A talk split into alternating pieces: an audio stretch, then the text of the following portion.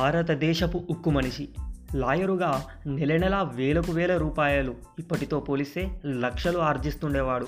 కానీ దేశ స్వాతంత్ర్యం కోసం పోరాడడానికై తన ప్రాక్టీసుకు తిలోదకాలిచ్చాడు. రైతు జనుల నాయకుడిగా శక్తివంతమైన బ్రిటిష్ ప్రభుత్వాన్ని మట్టిగరిపించాడు. స్వాతంత్ర భారతదేశపు ఉప ప్రధానిగా వందలాది రాజసంస్థానాలను భారత్ యూనియన్లో విలీనం చేయించి భారతదేశ సమైక్యత సౌధనిర్మాత అయినాడు. మాటలలోనూ చేతలలోనూ నిజాయితీ గల సర్దార్ పటేల్ ధీరోదాత్తులలో ధీరోదాత్తుడు నరులలో ఒక సింహం. అలాంటి సర్దార్ పటేల్ జీవిత చరిత్రను మనం ఈరోజు తెలుసుకునే ప్రయత్నం చేద్దాం. మీరు వింటున్నారు సాహితీ పాడ్కాస్ట్. నేను విధాత. ఈ పుస్తకాన్ని శివరామ్ గారు రచిస్తే దాన్ని కేఎస్ రంగశాయి గారు తెలుగులోకి అనువాదించారు. ప్రధాన సంపాదకులు ఎల్ఎస్ శేషగిరిరావు గారు.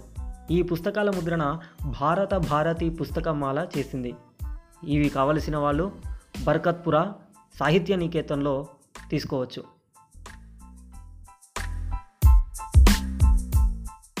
సర్దార్ వల్లభాయ్ పటేల్ ఉక్కు మనిషిగా భారతదేశంలో పేరుగాంచి వల్లభాయ్ నాతియాద్లో జన్మించి అది గుజరాత్లో ఉన్న ఒక చిన్న పట్టణం. ఆయన తండ్రి జవేర్భాయ్ పటేల్ తల్లి లాడ్ జవేర్భాయ్ ఒక పేద రైతు. ఆయన దృఢంగా బలిష్టంగా ఉండేవాడు. ఆయనకు తన దేశం అన్న స్వేచ్ఛ అన్న తన ప్రాణంతో సమానం. పద్దెనిమిది వందల యాభై ఏడవ సంవత్సరంలో భారత ప్రజలు స్వాతంత్రం కోసం పోరాడారు. యువకుడుగా ఉన్న జవేర్ బాయ్ కూడా ఆ సమయంలో సాహసంతో పోరాడాడు. వల్లభాయ్ అన్నగారైన విఠల్బాయ్ కూడా ఎంతో పేరుగాంచిన దేశభక్తి భారత శాసన మండలికి ఆయన చైర్మన్గా పని చిన్నపిల్లాడుగా ఉండగా వల్లభాయ్కి చేతి మీద ఒక వ్రణం కురుపు లేచింది. ఆ గ్రామంలోని ఒక నాటు వైద్యుడు కాల్చిన ఇనుముతో వ్రణాలను తాకి నయం చేస్తూ ఉండేవాడు. పిల్లవాడు ఆయన దగ్గరికి వెళ్ళి ఇనుప చువ్వను ఎర్రగా కాల్చి అయితే లేత వయసులో ఉన్న పిల్లవాడిని చూసి తటపాటాయించసాగా ఇంకా ఎందుకు ఆగావు? ఇనుప చువ్వ చల్లారిపోతుంది.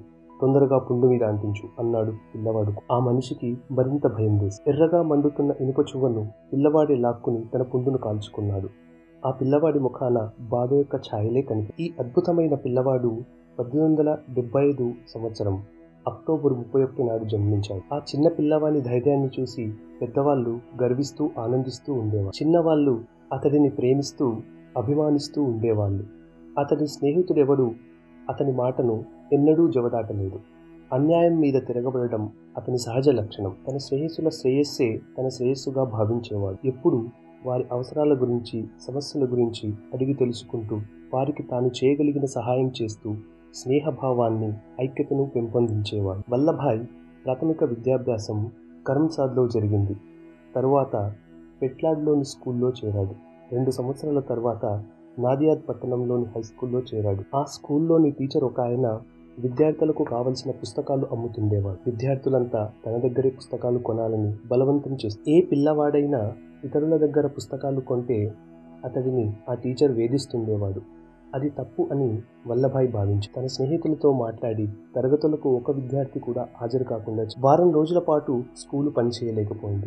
టీచర్లు లెంపలు వేసుకొని సరిదిద్దుకోక తప్పదు పెట్లాడ్లో ఉండే రోజుల్లో వల్లభాయ్ స్వయంగా వంట ప్రతి వారం తనకు కావలసిన వంట దినుసులు వేరే గ్రామంలో ఉన్న తమ ఇంటి నుండి తెచ్చుకుంటూ ఆ మొత్తం దూరం నడిచి వస్తుండే. రైల్లో వెళ్ళే వీలైతే ఉంది కానీ టికెట్ కొనడానికి అతని వద్ద డబ్బులుండేవి ఆయన స్కూల్లో చదువుతున్న రోజుల్లోనే ఒకరోజు లెక్కల టీచర్ కూడికలో తప్పు చేసి వల్లభాయ్ తప్పు చూపించి టీచర్కు కోపం వచ్చి బాగానే ఉంది. నువ్వే టీచర్గా ఉందువు గాని అన్నాడు. పిల్లవాడు అలాగేనండి అని జవాబు. బోర్డు మీద కూడిక సరిగా చేసి చూపించి టీచర్ గారి కుర్చీలో కూర్చు. వల్లభాయ్ మొదట సంస్కృతం ఎంచుకున్నాడు. తరువాత గుజరాతీకి మా గుజరాతీ బోధించే టీచర్కి ఆ భాష కంటే సంస్కృతం పట్లనే మక్కువ ఎక్కువ. వల్లభాయ్ తన క్లాసుకు రాగానే టీచర్ అతడిని ఎత్తి పొడుద్దామని సుస్వాగతం వేయించేయండి మహానుభావ అన్నాడు. ఆ పిల్లవాడు ఒకనాటికి నిజంగానే చాలా గొప్పవాడవుతాడని పాపం ఆయనకు తెలియదు. నువ్వు సంస్కృతం వదిలిపెట్టి గుజరాతీ ఎందుకు తీసుకున్నావు? అని ఆయన కోపంగా అడిగాడు. అందరూ సంస్కృతమే తీసుకుంటే నీకు పని ఉండదు కదా? అని జవాబిచ్చాడు వల్లభాయ్. టీచర్కు ఒళ్ళు వెళ్ళింది హెడ్ మాస్టర్కు ఫిర్యాదు వల్లభాయ్ జరిగినదంతా హెడ్ మాస్టర్కు వివరించి ఇంత గుండె ధైర్యం గల విద్యార్థిని నేనెన్నడూ చూడలేదు అని హెడ్ మాస్టర్ దీనితో టీచర్లోని ద్వేషభావం ఇంకా పెరిగింది. వల్లభాయ్ కూడా ఆ స్కూల్లో ఇక ఉండదలుచుకోలేదు. వెంటనే ఇంటికి తిరిగి వెళ్ళాడు. ఇంట్లోనే ఉండి చదివి బారిస్టర్ కావాలన్నదే వల్లభాయ్ మనోరథ. ఆ కోరిక నెరవేరాలంటే తను ఇంగ్లండ్లో చదువు సాగించి కానీ తన కుటుంబం కటిక పేదరికంలో మ్రగ్గుతున్నది. భారతదేశంలోనైనా కాలేజీలో చేరటానికి తగినంత డబ్బు లేదు. ఆ రోజుల్లో అభ్యర్థులు ప్రైవేటుగా చదివి లా పరీక్షకు కూర్చునే వీలుండేది. వల్లభాయ్ అన్న విఠల్ భాయ్ కూడా లాయరే. ఆయన పరీక్షకు కూర్చునే ముందు కోచింగ్ క్లాసులకు హాజరైనారు. వల్లభాయ్ మాత్రం కోచింగ్ క్లాసులకు కూడా హాజరు కాలేదు తనకు తెలిసిన ఒక లాయర్ని అడిగి పుస్తకాలు అరువు తెచ్చుకుని ఇంటి వద్దనే చదివాడు. అప్పుడప్పుడు న్యాయస్థానాలకు వెళ్ళి గమనించాడు. అవి ఇచ్చే తీర్పులను అధ్యయనం చేశాడు. లాయర్ల వాద ప్రతివాదాలను శ్రద్ధగా ఆలకించాడు. పిరికి లాయర్లను తెగింపు గల లాయర్లను నైపుణ్యం గల లాయర్లను ఇలా అన్ని రకాల లాయర్లను జాగ్రత్తగా పరిశీలించాడు. వారందరి వాదనలను విన్నాడు. వల్లభాయ్ పరీక్ష. న్యాయవాద వృత్తి ప్రారంభించడానికి కావలసిన సౌకర్యాలేవి వల్లభాయ్కి బొత్తిగా లేవు. స్నేహితుల దగ్గర అప్పు చేసి గోధ్రా అనే పట్టణంలో ఒక గదిని అద్దెకి తీసుకున్నాడు. ఆ గదిలో రెండు కుర్చీలు వేశాడు. క్రింద కూర్చున్న గోరే వారి కోసం చేపలు పరిచాడు. అనతి కాలంలోనే ఈ చురుకైన యువకుడి దగ్గరికి క్లయింట్లు ఆకర్షితులై రావడం ప్రారంభించారు. ఏ కేసు తీసుకున్న వల్లభాయ్ దానిని ఆశాంతం అధ్యయనం చేసేవాడు. కొద్ది రోజుల్లోనే చాలా మంచి లాయర్గా వల్లభాయ్ పేరు అప్పటికే వివాహం చేసుకున్నాడు.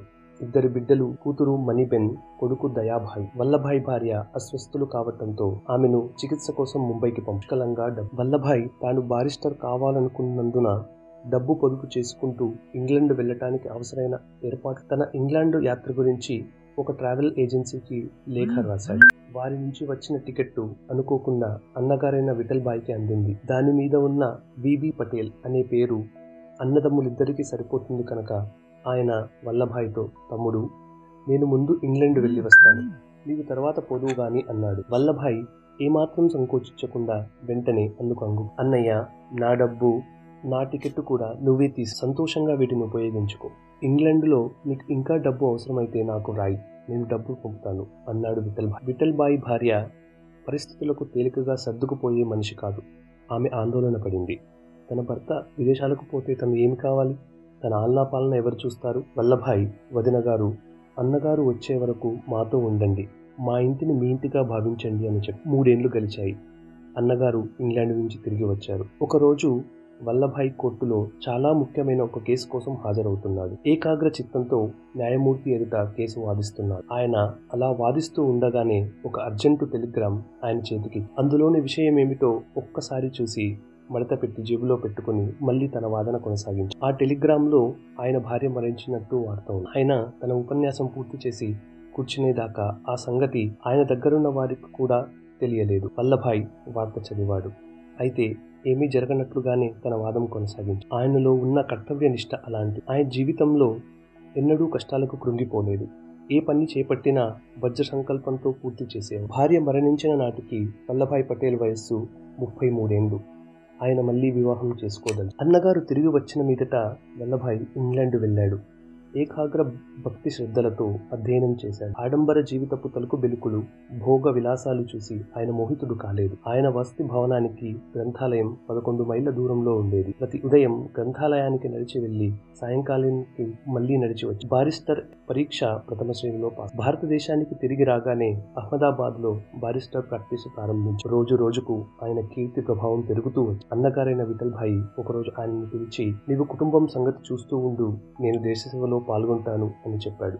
వల్లభాయ్ సరేనన్నాడు. అప్పటికి ఆయన నెలకు ఎనిమిది నుండి పదివేల రూపాయల వరకు సంపాది విశ్రాంతి సమయాలలో స్థానికంగా ఉన్న క్లబ్లో పేకాడుతుండేవాడు. ఇంగ్లీషు వారిలాగా వేషధారణ చేసేవాడు. రాజకీయాలలో ఏమాత్రం ఆసక్తి చూపేవాడు కాదు. సత్యాగ్రహం దేశసేవ అనేవి పిచ్చి వాళ్ళ కలలు అంటూ ఒక్కొక్కసారి ఎగతాళి చేస్తూ నవ్వేవాడు. క్రమంగా గాంధీజీ ప్రభావం గుజరాత్ అంతటా వ్యాపించి అది వల్లభాయ్ జీవితాన్ని కూడా మార్చివేసి గోధ్రాలో జరిగిన రాజకీయ మహాసభకు గాంధీజీ వచ్చారు. ఆ సమయంలో వల్లభాయ్ ఆయనను కలుసుకున్నాడు. వారు కొద్ది కాలంలోనే మిత్రులైనారు. పటేల్కు చిన్న పిల్లలంటే మక్కువ. అయితే తన ప్రేమానురాగాలను ఎన్నడూ బయటపడనిచ్చేవాడు కాదు. అయితే తన ప్రేమానురాగాలను ఎన్నడూ బయటపడనిచ్చేవాడు కాదు. నాన్నగారు ఎలా ఉన్నారు? అని కుమార్తె మణిబెన్ ఎప్పుడైనా వినయంగా అడిగితే బాగానే ఉన్నానులే అంటూ ముక్తసరిగా సమాధానం ఇచ్చేవాడు కుమారుడు దయాభాయికి ఒక్కొక్కప్పుడు తండ్రిని సంభాషణలోకి దించాలని ప్రయత్నించేవాడు. కానీ వల్లభాయ్ మారుమాటే మాట్లాడేవాడు కూడా కాదు. గాంధీజీ కూడా పటేల్ ఇంటిలో ఒకటిగా కలిసిపోయారు ఆ పిల్లలిద్దరికీ ఆయన తండ్రి లాంటి వారు. మణిబెన్ పొందిన శిక్షణ సంస్కారాల వల్ల ఆమె సద్గుణాల కల్పవల్లి అయ్యింది. ఆమెలో సాదా జీవితం పట్ల ప్రేమ మంచి అలవాట్లు పెంపొందాయి. ప్రజా జీవితం వల్ల తన తండ్రిపై భారం ఎక్కువ కాగా ఆయన సేవకు తన జీవితాన్ని అంకితం ఆయనకు అంతరంగిక కార్యదర్శి అయి ఆయన ఆరోగ్యం గురించి శ్రద్ధ తీసుకుంటూ ఆయన సేవలో ఆనందాన్ని పరిపూర్ణతో అనుభవించి ఆయన భారాన్ని తన శక్తి సామర్థ్యాల మేరకు పంచుకొనటం ద్వారానే దేశానికి తాను అత్యుత్తమమైన సేవ చేసినట్లు అవుతుందని ఆమె హృదయపూర్వకంగా విశ్వసించి పంతొమ్మిది వందల పద్దెనిమిదవ సంవత్సరంలో భారీ వర్షాల వల్ల గుజరాత్లో పైర్లు ధ్వంసమైనాయి. ప్రత్యేకించి కైరా జిల్లాలోని రైతాంగం చిక్కుల్లో పడ్డారు. బ్రిటిష్ ప్రభుత్వం మాత్రం ఆ రైతులు చివరి పైసా వరకు రెవెన్యూ పన్నులను ఖచ్చితంగా చెల్లించవలసిందేనని పట్టుబట్టి గాంధీజీని రైతులు శరణు వేడారు. గాంధీజీ వారితో ఈ పోరాటానికి పూర్తి బాధ్యత తీసుకునేవారు ఎవరైనా నాకు కావాలి ఆ బాధ్యత నేను వహిస్తాను అంటూ వల్లభాయ్ పటేల్ ముందుకు వచ్చి ఆ పోరాట నాయకత్వ బాధ్యతలు స్వీకరించాడు. ఆయన రైతులకు ధైర్యం చెబుతూ ఇంగ్లీష్ వాళ్ళని చూసి మీరు భయపడడం ఎందుకు? ప్రజలంతా ఒక్క త్రాటి మీద నిలిస్తే ఏ ప్రభుత్వం ఏమీ చేయలేదు అన్నాడు. ఆయన పాశ్చాత్య వేషధారణకు స్వస్తి చెప్పి సాధారణ రైతుల మాదిరి వస్త్రధారణ చేయడం మొదలుపెట్టాడు. రాళ్ళు రప్పలతోనూ ముళ్ళతోనూ నిండి ఉన్న ఎగుడు దిగుడు బాటలలో నడుస్తూ గ్రామ గ్రామానికి తిరిగి రైతుల మధ్య ఐక్యత సాధించాడు. అహ్మదాబాద్ నుంచి వచ్చిన ఈ ప్రఖ్యాత బారిస్టరు రాత్రింబగళ్ళు తమ కోసం పరిశ్రమించటం ఆయన పట్ల రైతులు గౌరవాభిమానాలు తమ గుండెల్లో నింపుకున్నారు. ఆయన ఒక్క మాట చెబితే చాలు. ఆయన కోసం తన ప్రాణాలు అర్పించడానికి వారు సిద్ధంగా ఉన్నారు. కనుక ప్రభుత్వం చివరికి దిగిరాక తప్పలేదు. ప్రభుత్వం పన్నులు తగ్గించి. పటేల్ నడిపిన పోరాటం విజయవంతమైంది. పంతొమ్మిది వందల పద్దెనిమిదవ సంవత్సరం జూన్లో రైతులు విజయోత్సవం జరుపుకున్నారు. వారు గాంధీజీని పిలిచి సన్మానించారు. గాంధీజీ ఆ విజయాన్ని సాధించిన ఘనత వల్లభాయ్ పటేల్దే. అంతటి మహాధీరుడు నాయకుడుగా ఉండటం మీ అదృష్టమే అన్నారు. పటేల్ ఎంతో వినయంగా కైరా జిల్లా ప్రజలు ఎంతో ధైర్యంతో సడల్ని పట్టుతో పోరాడారు. ఆ విజయానికి ప్రశంసార్హులు వారే అన్నాడు. వల్లభాయ్ తన ఆదర్శాలను యథాతథంగా ఆచరించాడు. పంతొమ్మిది వందల ఇరవై సంవత్సరంలో కాంగ్రెస్ పార్టీ సహాయ నిరాకరణ తీర్మానాన్ని ఆమోదించింది. విదేశీ ప్రభుత్వంతో ఏ విధంగానూ సహకరించకూడదని తీర్మానించి నెల నెల వేలాది రూపాయలు తెచ్చిపెట్టే బారిస్టర్ వృత్తిని త్యజించాడు పటేల్. ప్రభుత్వం నడుపుతున్న పాఠశాలలకు తన పిల్లలను పంపవద్దని ఆయన కోరాడు. పిల్లలను దేశభక్తులుగా తీర్చిదిద్దే చదువునివ్వటానికై ఆయన గుజరాత్ విద్యాపీఠాన్ని స్థాపించాడు. ఆ సంస్థ కోసం కొన్ని లక్షల రూపాయలు విరాళం సేకరించి నిర్మించాడు. నాగ్పూర్లో ప్రభుత్వ కార్యాలయాలున్న ఏ రోడ్డులోనూ ఎవరూ త్రివర్ణ పతాకం ప్రదర్శించకూడదని పంతొమ్మిది వందల ఇరవై మూడవ సంవత్సరంలో ప్రభుత్వం ఆజ్ఞలు జారీ మన దేశంలో మన పతాకం ప్రదర్శించకుంటే అభ్యంతర పెట్టేదెవడు ఈ అవమానకరమైన ఆదేశాలను ధిక్కరించాలని ప్రజలు నిర్ణయించుకున్నారు.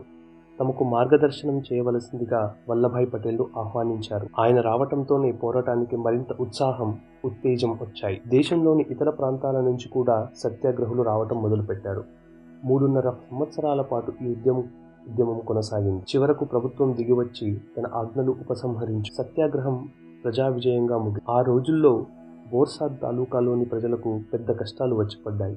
బాబరు అనే బందిపోటు తన ముఠాతో హత్యలు లూటీలు సాగించడం మొదలుపెట్టాడు.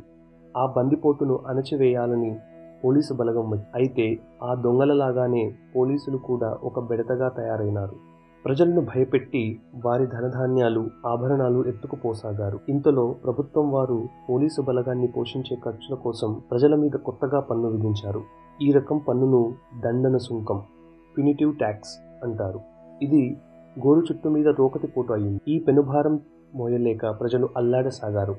ఈ కష్ట సమయంలో ప్రజలను ఆదుకోవటానికి ఆపద్బాంధవుడిలా వచ్చాడు వల్లభాయ్. బందిపోట్ల బారి నుండి ప్రజలను రక్షించటానికై చుట్టుపక్కల గ్రామాల నుండి యువకులను కూడగట్టి రక్షణ దళం ఏర్పాటు చేశాడు. ఈ యువ కిషోరాలు గోదాలోకి దిగగానే బందిపోట్లు పలాయనం చిత్తగించారు. పటేల్ ప్రభుత్వం వారితో మీ పోలీసు బలగం మాకు అక్కరలేదు. మీరు మాపై విధించిన కొత్త పన్నును మేము చెల్లించం అని చెప్పాడు. ప్రజలను అనేక విధాల భయపెట్టాలని ప్రభుత్వాధికారులు ప్రయత్నించారు కానీ వాళ్ళ ఎత్తులేవీ పారలేదు. ప్రభుత్వం తోకముడిచి తన ఆదేశాలు ఉపసంహరించుకుంది. వల్లభాయ్ కీర్తి భారతదేశం నలుమూలలకు ప్రా ఆ ఏడాది అధిక వర్షాలు కురిసి గుజరాత్లో అంతా బీభత్సంగా తయారైంది. ఎటు చూసినా వరదలే.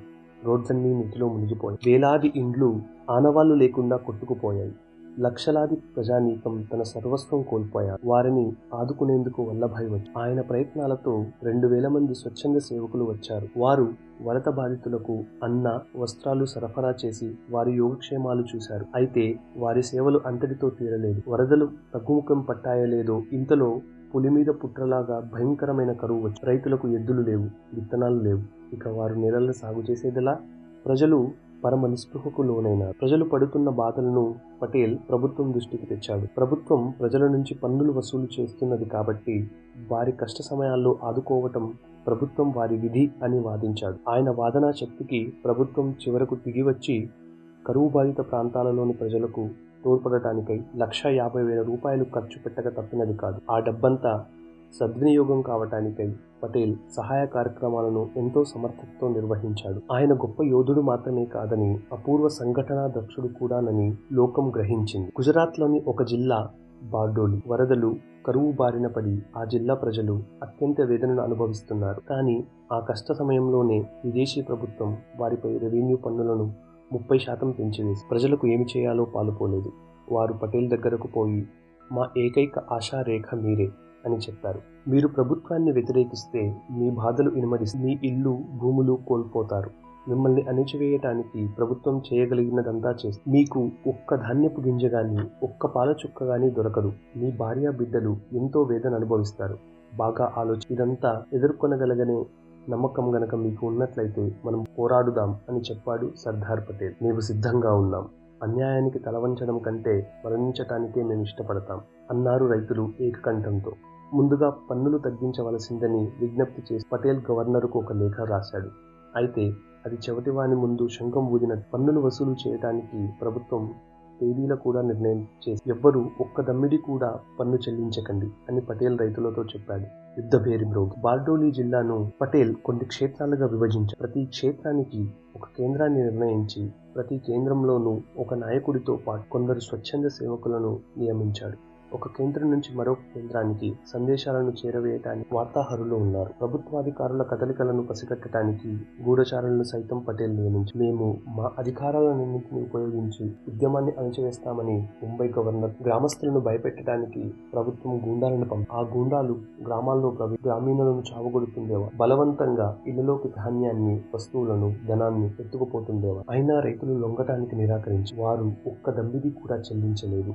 ప్రభుత్వం ఇళ్ళను భూములను వేలం వేయడానికి పోను కానీ వాటిని కొనడానికి ఒక్కడూ ముందుకు రా ప్రమాదం పసిగట్టడానికి ప్రతి గ్రామంలోనూ వల్లభాయ్ స్వచ్ఛంద సేవకులను నియమి ఆస్తులు వేలం వేయడానికి వస్తున్న అధికారులు అల్లంత దూరాన కనిపించగానే స్వచ్ఛంద సేవకులు తన బూరా ఊదేవారు. వెంటనే రైతులు గ్రామం వదిలిపోయి సమీపంలోని అడవుల్లో దాగి ఉండేవారు. అధికారులు ఈ గ్రామానికి పోయినా అది ఖాళీగా కనిపి ఈ ఇంటికి ఎవరు యజమానో వారు ఎన్నడూ కనుక్కొని గ్రామస్తులకు ధైర్యం నిలిపోస్తూ పటేల్ రాత్రింబగళ్ళు వారితోనే కలిసి ఉండేవారు. ఇంకా మీలో ఏ కోశానైనా భయమంటూ ఉంటే దాన్ని బావి అడుగుకు విసిరి కొట్టండి ఇప్పుడు భయపడుతున్నది ప్రభుత్వం మనం కాదు అని చెప్పేవాడు నేను రైతునే రైతుల మనోగతం ఏంటో నాకు తెలుసు. రైతులు గౌరవం పొందాలని వారు తల ఎత్తుకుని ఉండగాలన్నదే నా అభిలాష. అది సాధించినప్పుడే నాకు మనశ్శాంతి. పేలం వేస్తున్న రైతుల భూములను కొనటానికై నగరాల నుంచి కొందరు ధనవంతులు వస్తున్న నేను గుజరాత్కు సర్దారును. ఇదే అధిపతి. వాళ్ళను రానివ్వండి. ఏం చేయాలో నాకు తెలుసు అన్నాడు. భూములు కొన్నవారు పూర్తిగా బహిష్కృతులైనారు. బయట నుంచి వచ్చిన ధనవంతులకు ఒక్క అన్నపు మెతు కానీ మెతుకు కానీ ఒక్క మంచినీటి చుక్క కానీ దొరికితే బ్రతుకుంటే బలుసాకు తినవచ్చు అనుకుంటూ వారు వచ్చిన దారిని ముంబై శాసనసభలోని సభ్యులు చాలా మంది ప్రభుత్వం వారి అన్యాయ విధానాలను వ్యతిరేక రాజీనామా ప్రభుత్వానికి కూడా గుండె జారి ప్రజా ఉద్యమం ఘన విజయం సాధించి వల్లభాయ్ నాటి నుంచి సర్దార్ వల్లభాయ్ పటేల్గా పేరుగొంది. బార్డోలి రైతులు ఆయనకు సన్మాన పత్రం సమర్ ఆయన గొప్పతనాన్ని నాయకత్వాన్ని కీర్తించి దానికి సమా సమాధానంగా పటేల్ ఇలా అన్నారు. సత్యాగ్రహం అనే వనమూలికలను నాకిచ్చిన వారు మహాత్మా నేను చేసినదంతా ఆ మూలికతో చేసిన వైద్యమే. ఆ డాక్టర్ గారి సూచనలను మీరు తూచా తప్పకుండా పాటించి కనుక మీరు సమర్పించిన ఈ సన్మాన పత్రంలో నాకు మీరు చేసిన ప్రశంస అంతా ఆయనకు మీకే చెందుతుంది. నాకు మిగిలేది ఖాళీ కాగితమే. ఈ దేశపు సౌభాగ్యమంతా యువజనుల చేతిలోనే ఉంది. ఏ దేశంలోనైనా స్వాతంత్రాన్ని సాధించినది నిలబెట్టినది అనంతరం తరాలకు అందజేసినది ఆ దేశపు యువ కిషోరాలే ఈ విషయం మాత్రం మరొక నాటి నుంచి పటేల్ దేశమంతటా సర్దార్గానే వింది. నిప్పులు కురిసినట్లున్న సర్దార్ మాటలకు బ్రిటిష్ ప్రభుత్వం ఆగ్రహించి పంతొమ్మిది వందల ముప్పై సంవత్సరంలో రెండు మార్లు ఆయనకు జైలుకు పంపింది. కానీ దీనివల్ల ఆయన ప్రభావం మరింత పెరిగింది. పంతొమ్మిది వందల ముప్పై సంవత్సరంలో జాతీయ కాంగ్రెస్ వారి కరాచీ మహాసభలో సర్దార్ పటేల్ను అధ్యక్షుడుగా ఎన్నుకున్నారు. ఆ సందర్భంగా తన ఉపన్యాసంలో స్వరాజ్యమే మన ఈ లక్ష్యాన్ని ఏ కొంచెమైనా మార్చుకునే ప్రసక్తి లేదు. అంటూ కుండ ప్రద్దలు కొట్టినట్టు ప్రభుత్వానికి కోపం నశాలానికి ఆయనను మళ్ళీ జైలుకు తరువాత పంతొమ్మిది వందల ముప్పై నాలుగు సంవత్సరంలో కానీ ఆయనను విడుదల చేయలేదు. జైలులో సర్దార్ పటేల్ అనుభవాలు ఆసక్తికరంగా ఉంటాయి. ఆయనను రాజకీయ ఖైదీగా కాక సాధారణ ఖైదీగానే చూశారు. జైలు మొత్తానికి ఒకే ఒక్క పాయిఖానా ఉండేది. ప్రతిరోజు ఉదయం ఖైదీలంతా క్యూలో నిలబడి తమ వంతు వచ్చేదాకా నిరీక్షించవలసి వచ్చేది. తరువాత నీళ్ళ కోసం వేరే క్యూలో నిలబడాలి. మూత్ర విసర్జనకు ఏకాంత స్థలం ఉండేది కాదు. జైలులో వడ్డించే భోజనం పాసిపోయి ఉండేది. అయితే సర్దార్ గుండె దిగువును ఏదీ సడలించలేదు. జైలు అధికారులు ఖైదీలను బాధించి వినోదిస్తుండేవారు. సర్దార్ జైలులో ఉపయోగించుకునటానికై ఆయన మిత్రులు కొన్ని వస్తువులను కానుకగా పంపారు. వాటిలో గడ్డం చేసుకునే రేజర్ కూడా ఒకటి ఉంది. అయితే అధికారులు దాన్ని పటేల్ ఇవ్వలేదు. చివరకు పటేల్ నిరసన వ్యక్తం చేశాడు. నాకు రీజల్ ఖైదీలందరికీ నా చేత గడ్డం చేయించకూడదా? దానితో నాకు కొంచెం పని దొరికినట్టుంటుంది. కాలక్షేపంగానూ ఉంటుంది అన్నాడు పటేల్. పటేల్ మాటలకు గుమాస్తాలతో సహా అందరూ పొట్టల చెక్కల ఏట్లు నవ్వేవారు. భగవంతుడిలోనూ మతంలోనూ తనకున్న విశ్వాసాన్ని పటేల్ బయటకు కనపరిచేవారు కాదు. కానీ జైలులో ఉండగా భగవద్గీత రామాయణాలను జైలు అధికారుల ద్వారా తెప్పించు రోజు వాటిని అధ్యయనంలోని విషయాల గురించి పంతొమ్మిది వందల ముప్పై ఏడు సంవత్సరంలో అన్ని ప్రాంతాల శాసనసభలకు ఎన్నికలు జరిపారు. కాంగ్రెస్ పార్లమెంటరీ బోర్డుకు పటేల్ చైర్మన్గా ఉన్నారు. ఆయన నాయకత్వంలో కాంగ్రెస్ ఎనిమిది ప్రాంతాలలో అత్యధిక స్థానాలకు మంత్రివర్గాలు ఏర్పడి వాటన్నిటికీ కల్లాలు సర్దార్ చేతుల్లోనే ఉన్నాయి. ఏ మంత్రి అయినా తప్పు చేస్తే సర్దార్ నిస్సంకోచంగా ఆయనను నిలదీసేవారు బ్రిటిష్ వారు భారతదేశం విడిచిపోవాలి అని పంతొమ్మిది వందల నలభై రెండవ సంవత్సరంలో కాంగ్రెస్ పిలుపునిచ్చింది. దానితోనే క్విట్ ఇండియాగా పేరుగాంచిన ఉద్యమం ప్రారంభమైంది. సర్దార్ పటేల్తో సహా కాంగ్రెస్కు చెందిన ప్రముఖ నాయకులందరినీ ప్రభుత్వం జైలులో పెట్టింది. పటేల్ జైలులోనే అస్వస్థుడైన అయితే ఆయనను జైలులో పరీక్షించడానికి ప్రభుత్వం అనుమతించి నాయకులందరినీ మూడేళ్ళ తరువాత విడుదల చేశారు. అప్పట్లో ముస్లిం లీగ్ ఏవేవో చిక్కు సమస్యలు సృష్టి స్వాతంత్ర సాధన మరింత కష్టతరమయ్యేటట్లు భారతదేశ స్వాతంత్రానికి అడ్డుపడుతున్న వాళ్ళందరితోనూ మేము పోరాడుతాం అని ప్రకటించాడు పటేల్. పంతొమ్మిది వందల నలభై ఏడవ సంవత్సరం ఆగస్టు పదహైదున స్వాతంత్రం రానే పండిత్ జవహర్లాల్ నెహ్రూ స్వాతంత్ర భారతదేశపు తొలి ప్రధానమంత్రి అయినాడు. సర్దార్ పటేల్ ప్రధానమంత్రి అయినాడు. దేశీయాంగ వ్యవహారాలు సమాచార ప్రసార శాఖ స్వదేశ సంస్థానాల మంత్రిత్వ శాఖలు ఆయన ఆధీనంలోకి వచ్చి అప్పట్లో భారతదేశంలో ఆరు వందలకు పైగా సంస్థానాలు ఉండేవి. వాటిలో కొన్నింటిని మినహాయిస్తే తక్కినవన్నీ చిన్న చిన్న సంస్థానాలు. వాటిని పాలిస్తున్న మహారాజులు నవాబుల్లో కొందరు మాత్రం వివేకవంతులుగా దేశభక్తులుగా ఉండేవారు. కానీ ఎక్కువ మంది ధనమదం అధికార మదం తలకెక్కిన బ్రిటిష్ వారు భారతదేశం వదిలి వెళ్ళిపోతే తాము స్వతంత్ర ప్రభువులం కావచ్చునని వారు కలలు కంటుండేవారు. స్వతంత్ర భారత ప్రభుత్వం తమను కూడా స్వతంత్ర ప్రభువులుగా గుర్తించి సమాన ప్రతిపత్తి ఇవ్వాలని వారు ప్రతిపాదించారు. వారిలో కొందరైతే ఐక్యరాజ్య సమితికి తమ ప్రతినిధులను పంపాలని ఆలోచించే దూరం దాకా వెళ్ళారు ఆ సంస్థానాలన్నీ స్వతంత్ర భారతంలో భాగంగా చేరకపోతే చాలా సమస్యలు తలెత్తి ఉండేవి. ఆ సంస్థానాల గుండా రైళ్ళు నడపాలంటే భారతదేశం వారి అనుమతి పొందాల్సి ఆ రాజ్యాల గుండా రాజ్య నదులు ప్రవహిస్తూ ఉంటే ఆ నీటిని వాడుకునేందుకు కూడా వారి అనుమతి కావలసిందే. ఆనకట్టలు కట్టాలన్నా వారి అనుమతి పొందాలి. భారతదేశానికి మరో దేశంతో ఏదైనా యుద్ధం వస్తే ఈ ఆరు వందల సంస్థానాలు ఏ విధంగా ప్రవర్తిస్తాయి వారు ఎవరిని సమర్పిస్తారు దీనికి జవాబు చెప్పటం అసాధ్యం. వాటిలో ఒక సంస్థానమైన కాశ్మీర్ వెంటనే భారతదేశంలో విలీనం కాదు కాశ్మీర్లో కొంత భాగాన్ని ఇప్పటికీ పాకిస్తాన్ ఆక్రమించుకునే ఉంది. ఇప్పటికీ అది భారతదేశానికి ఒక తలనెత్తిగా మిగిలిపోయింది. ఆ సంస్థానాల సమస్యను సత్వరమే పరిష్కరించి ఉండకపోతే కాశ్మీర్ వంటివే మరెన్నో సమస్యలు మనల్ని పీడిస్తూ ఉండేవి. మనం కలిసి ఉంటే ఈ దేశాన్ని త్వరలోనే సమృద్ధం చేయగలం. రండి మాతో కలవండి మాతో సహకరించండి అంటూ స్వాతంత్ర దినానికి ముందే సర్దార్ ఆయా సంస్థానాధీశులకు పిలుపునిచ్చాడు. ఆగస్టు పదహైదులోగా మాతో కలవకపోతే ఆ తరువాత పరిస్థితి మరో విధంగా ఉంది. అప్పుడు మీరు పొందుతున్న ఆదరణ రాయితీలు ఆ తర్వాత మీరు పొందలేకపోవచ్చు అంటూ వారికి హెచ్చరిక కూడా చేశాడు. పటేల్ ఇప్పుడు మీరు పొందుతున్న ఆదరణ రాయితీలు ఆ తర్వాత మీరు పొందలేకపోవచ్చు అంటూ వారికి హెచ్చరిక కూడా పటేల్ చాలా మంది సంస్థానాధీశులను కలిసి వారితో చర్చలు జరిపాడు కూడా ఫలితంగా దేశభక్తి గల సంస్థానాధీశులు పలువురు భారత యూనియన్లో చేరారు. అయితే జూనాగఢ్ హైదరాబాద్ సంస్థానాధీశులు మాత్రం పాకిస్తాన్లో కలవటానికి రహస్యంగా కుట్రలు ప్రారంభి పాకిస్తాన్ పని పట్టడానికి బ్రిగేడియర్ గురుదయాల్ సింహ నాయకత్వాన ఒక సైనిక దళాన్ని పటేల్ జూనాగఢ్ సరిహద్దు వద్ద వరకు పంపించాడు. భారతదేశంలో కలవాలని కోరుకున్న జూనాగఢ్ సంస్థాన పౌరులు తమ పాలకుల మీద తిరుగుబాటు చేసి ప్రజాప్రభుత్వం ఏర్పరచుకున్నారు. ప్రజలను మోసగించాలని ప్రయత్నించిన నవాబు చివరకు పారిపోయారు పంతొమ్మిది వందల నలభై ఏడవ సంవత్సరం నవంబర్ పన్నెండు నాడు పటేల్ జూనాగఢ్ చేరారు హైదరాబాద్ నిజాం నవాబు వివేకవంతంగా ప్రవర్తించకపోతే ఆయనకు కూడా జూనాగఢ్ నవాబుకు పట్టిన గతి పడుతుందని పటేల్ ఆనాడు జూనాగఢ్లో చేసిన ప్రసంగంలో హెచ్చరించి అయితే నిజాం ఇంకా గుణపాఠం నేర్చుకోలేదు. ఆయన పాకిస్తాన్కు లక్షలాది రూపాయలు పంపించి నిజాం అనుచరుల్లో ఒకడైన కాసిం రజ్వీ అనేవాడు హిందువులను వేధించసాగాడు. వాడి ముఠానే రజాకారులు అంటారు. హిందువులను హైదరాబాద్ సంస్థ నుండి తరివేయాలని వారు ప్రయత్నించారు. వారు చేసే ఘోరాలకు మితి లేకుండా వారు బయట నుంచి ఆయుధాలు మందుగుండి సామాగ్రి తెచ్చుకోవాలని ప్రయత్నించారు. సర్దార్ పటేల్ చివరకు జనరల్ చౌదరి నాయకత్వంలో పోలీస్ చర్య తీసుకోవడానికి సైనిక దళాలను పంపించాడు. ఐదు రోజుల్లోనే నిజాం నవాబు గతిలేక దాసోహమన్నారు. కాసిం రజ్వీ పాకిస్తాన్కు పారి అంతటితో రజాకారుల దుశ్చర్యలకు తెరపడి హైదరాబాద్లో శాంతి నెలకొన్నది ఉక్కు మనిషి సర్దార్ పటేల్ తన దృఢమైన నిర్ణయంతో భారత వ్యతిరేక కుతంత్రాలన్నింటినీ అణచిపారేశాడు. కాశ్మీర్లో కూడా అలాంటి సమస్య తలెత్తి కాశ్మీర్ మహారాజు ఆ సంస్థానపు శాసనసభ తమ సంస్థానాన్ని భారతదేశంలో విలీనం చేయాలని నిర్ణయించడం కానీ కాశ్మీరులోని ఐదింట రెండు వంతుల భూభాగాన్ని పాకిస్తాన్ సైన్యం బలప్రయోగంతో ఆక్రమించు కాశ్మీర్ సమస్య విదేశీ వ్యవహారాల మంత్రిత్వ శాఖ ఆధీనంలో ఉన్నందున ఆ విషయంలో పటేల్ ఏమీ చేయలేదు సర్దార్ పటేల్ ఎంతో దురదృష్టి గల వ్యక్తి సర్దార్ పటేల్ ఎంతో దూరదృష్టి గల వ్యక్తి పంతొమ్మిది వందల అరవై రెండవ సంవత్సరంలో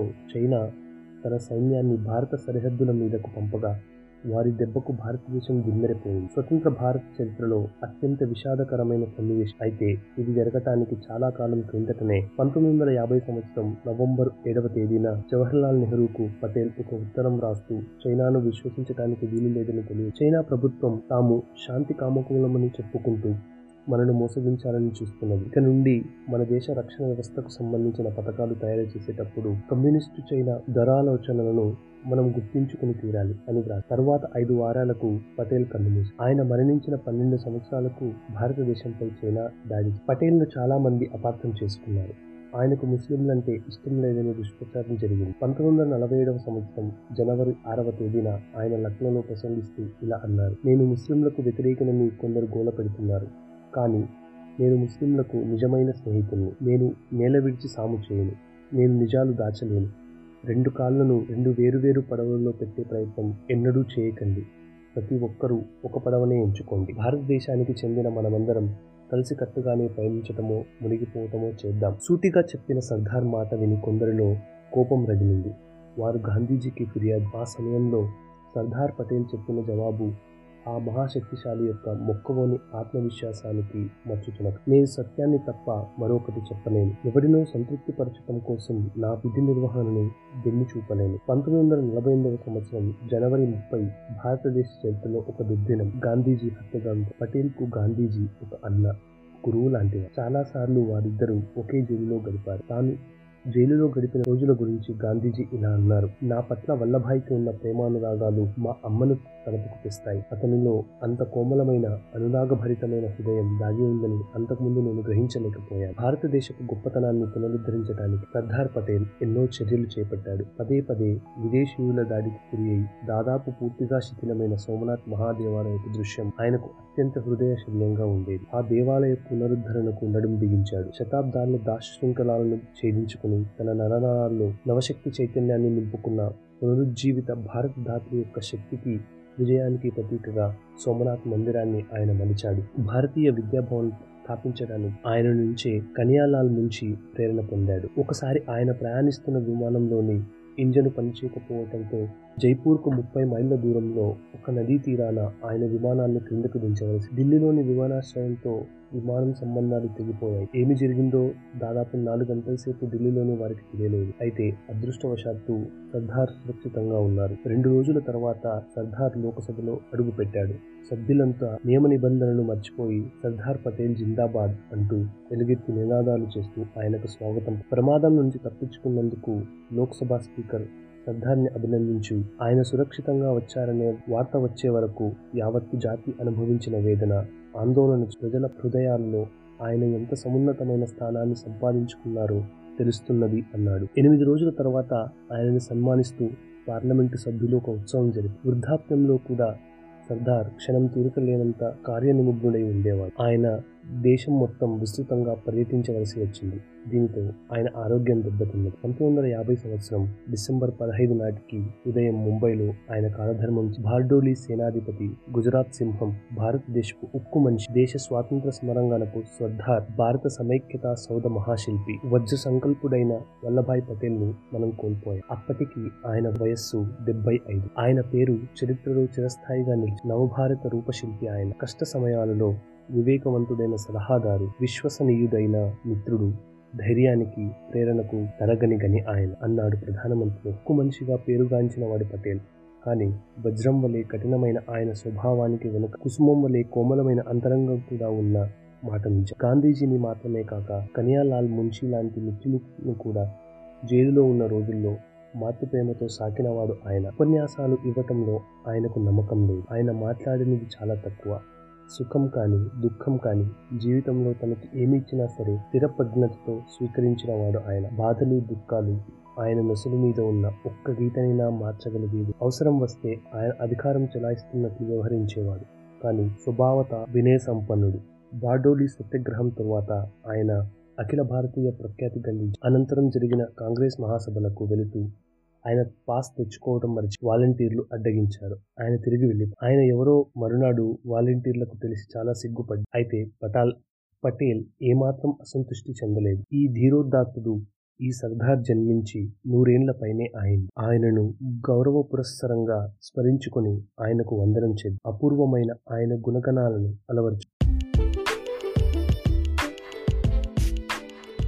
ఈ పుస్తకానికి వాయిస్ ఓవర్ ఇచ్చింది ప్రవీణ్ గారు. తరువాతి పుస్తకం శ్రీనివాస రామానుజం. నమస్తే మీరు వింటున్నారు సాహితీ పాడ్కాస్ట్. నేను విధాత. అలాగే మీ యొక్క సలహాలు మరియు సూచనలు ఏవైనా కానీ Sahiti dot book at the rate Gmail dot com ద్వారా మాకు నేరుగా పంపగలరు. అలాగే ఎంటర్ప్రీనియర్స్ కొరకు ఎంటర్ప్రీనియర్షిప్ ఈ టు ఈ అనే మరొక పాడ్కాస్ట్ విడుదల చేయబడింది. మీరు దానిని స్పాటిఫై ద్వారా కూడా వినగలరు. ధన్యవాదాలు.